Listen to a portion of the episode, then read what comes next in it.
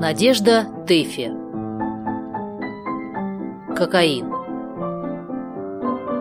Читает Екатерина Маловичка Шелков и сердился, и смеялся, и убеждал, ничто не помогало. Актриса Моретти, поддерживаемая своей подругой Сонечкой, упорно долбила одно и то же. «Никогда не поверим!» – пищала Сонечка. «Чтобы вы, такой испорченный человек, да вдруг не пробовали кокаину?» «Да честное же слово, клянусь вам, никогда!» Сам клянется, а у самого глаза смеются. «Слушайте, Шелков!» – решительно запищала Сонечка и даже взяла Шелкова за рукав. «Слушайте, мы все равно отсюда не уйдем, пока вы не дадите нам понюхать кокаину». «Не уйдете?» – не на шутку испугался Шелков. «Ну, это, знаете, действительно жестоко с вашей стороны. Да с чего вы взяли, что у меня эта мерзость есть?» Сам говорит мерзость, а сам улыбается. «Нечего, нечего». «Да кто же вам сказал?» «Да мне вот Сонечка сказала», — честно ответила актриса. «Вы?» Выпучил на Сонечку глаза Шелков. «Ну да, я. Что же тут особенного? Раз я вполне уверена, что у вас кокаин есть. Мы решили прямо пойти к вам». «Да-да, она хотела сначала по телефону справиться, да я решила, что лучше прямо прийти, потребовать, да и все тут. По телефону вы бы, наверное, как-нибудь отвертелись, а теперь уж мы вас не выпустим». Шелков развел руками, встал, походил по комнате. А знаете, что я придумал? Я непременно раздобуду для вас кокаина и сейчас же сообщу вам об этом по телефону. Или еще лучше, прямо пошлю вам. «Не пройдет! Не пройдет!» – завизжали обе подруги. «Скажите, какой ловкий! Это чтобы отделаться от нас!» «Да ни за что, ни за что мы не уйдем. Уж раз мы решили сегодня попробовать, мы своего добьемся». Шелков задумался и вдруг улыбнулся, точно сообразил что-то. Потом подошел к Моретти, взял ее за руки и сказал, искренне и нежно. «Дорогая моя, раз вы этого требуете, хорошо, я вам дам попробовать кокаину, но пока не поздно, одумайтесь». «Ни за что!» «Ни за что!» «Мы не маленькие, нечего за нас бояться». Во-первых, это разрушает организм. Во-вторых, вызывают ужасные галлюцинации, кошмары, ужасы, о которых потом страшно будет вспомнить. Ну вот еще, пустяки. Ничего мы не боимся. Ну, дорогие мои, вздохнул Шелков, я сделал все, что от меня зависело, чтобы отговорить вас. Теперь я умываю руки и слагаю с себя всякую ответственность. Он решительными шагами пошел к себе в спальню долго рылся в туалетном столе. Господи, вот не везет-то, хоть бы мелу кусочек, что ли, найти. Прошел в ванну. Там на полочке увидел две коробки. В одной оказался зубной порошок, в другой – борная. Призадумался. Попробуем сначала порошок. Всыпал щепотку в бумажку. «Он дивный человек», – шептала в это время актриса Моретти своей подруге Сонечке, благородный и великодушный. Обрати внимание на его ресницы и на зубы. Ах, я уже давно на все обратила внимание.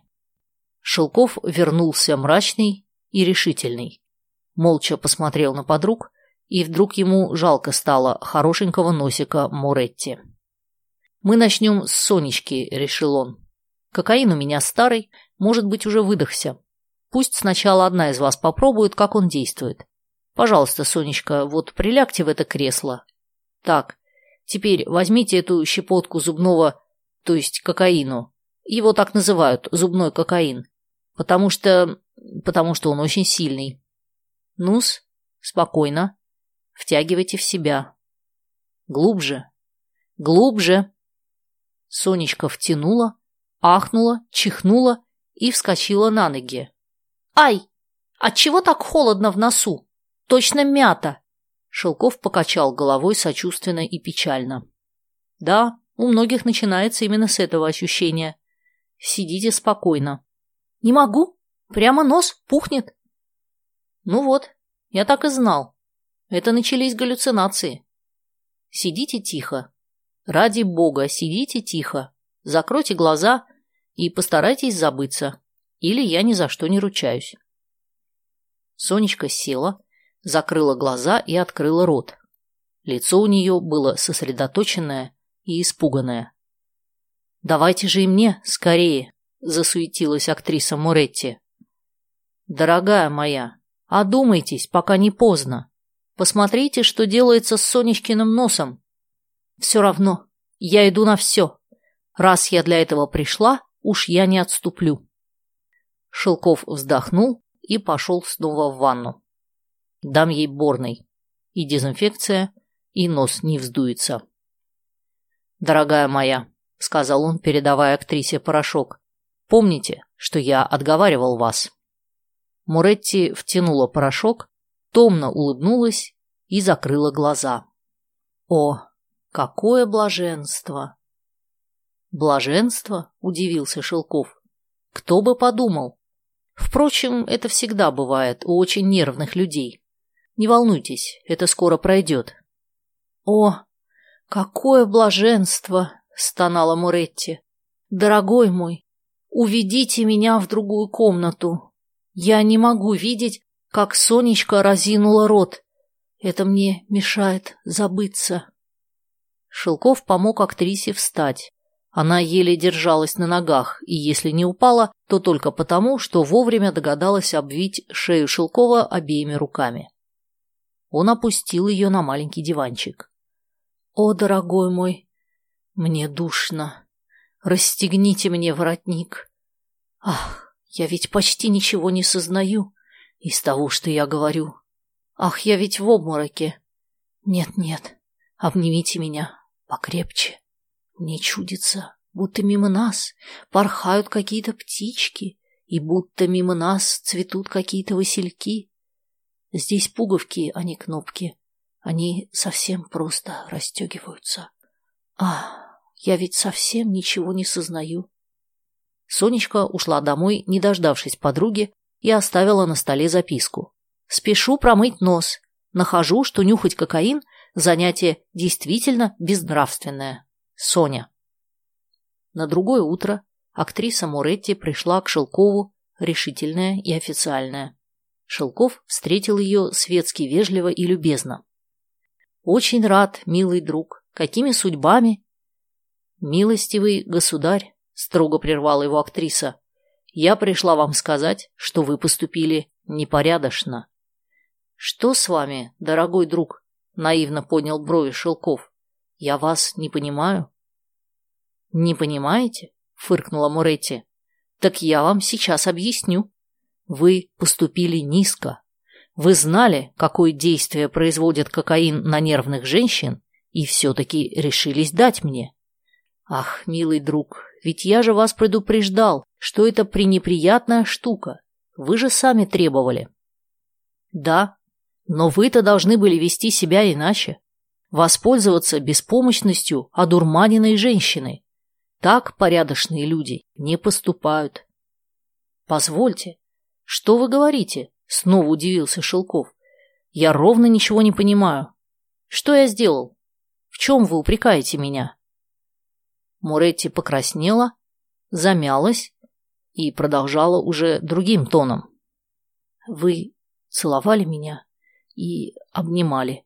Вы не имели на это никакого права, зная, что я в бессознательном состоянии. Так обращаться с порядочной женщиной без намерения на ней жениться это подло. Да. Шелков оторопел, посмотрел ей прямо в глаза и вдруг весь затрясся от смеха. «Почему вы смеетесь?» Краснее, чуть не плача, лепетала Муретти. «Ах, дорогая моя, уморили вы меня! Ну, можно ли так пугать? Все ужасы, о которых вы сейчас рассказываете, не что иное, как галлюцинация. Самая обычная галлюцинация вызванная кокаином. Муретти притихла и испуганно смотрела на Шелкова. «Вы думаете?» «Ну, конечно. И чудачка же вы. Вы тут тихонько сидели на диванчике и бредили о каких-то поцелуях, не то пуговицах, я толком не разобрал, да, признаюсь, даже не считал порядочным вслушиваться. Мало ли, что можно сказать в бреду. Посторонние не должны этого знать. Муретти слушала с открытым ртом и только уходя приостановилась в дверях и смущенно спросила. «А скажите, бывают от кокаина такие галлюцинации, когда человеку кажется, что он притворяется, что у него галлюцинация?» Шелков дружески хлопнул ее по плечу и сказал весело. «Ну, конечно, сплошь и рядом. Это самый распространенный вид. Даже в науке известно. Можете справиться у любого профессора». Муретти вздохнула, посмотрела внимательно в честное, открытое лицо Шелкова, закрыла рот и вышла, задумчивая, но спокойная. Спасибо, что послушали эту аудиокнигу. Если вам понравилось, подпишитесь на мои каналы «Слушатель» и «История о песнях» в ваших любимых приложениях и в Телеграм. И, конечно, поделитесь с друзьями. Я ценю вашу поддержку.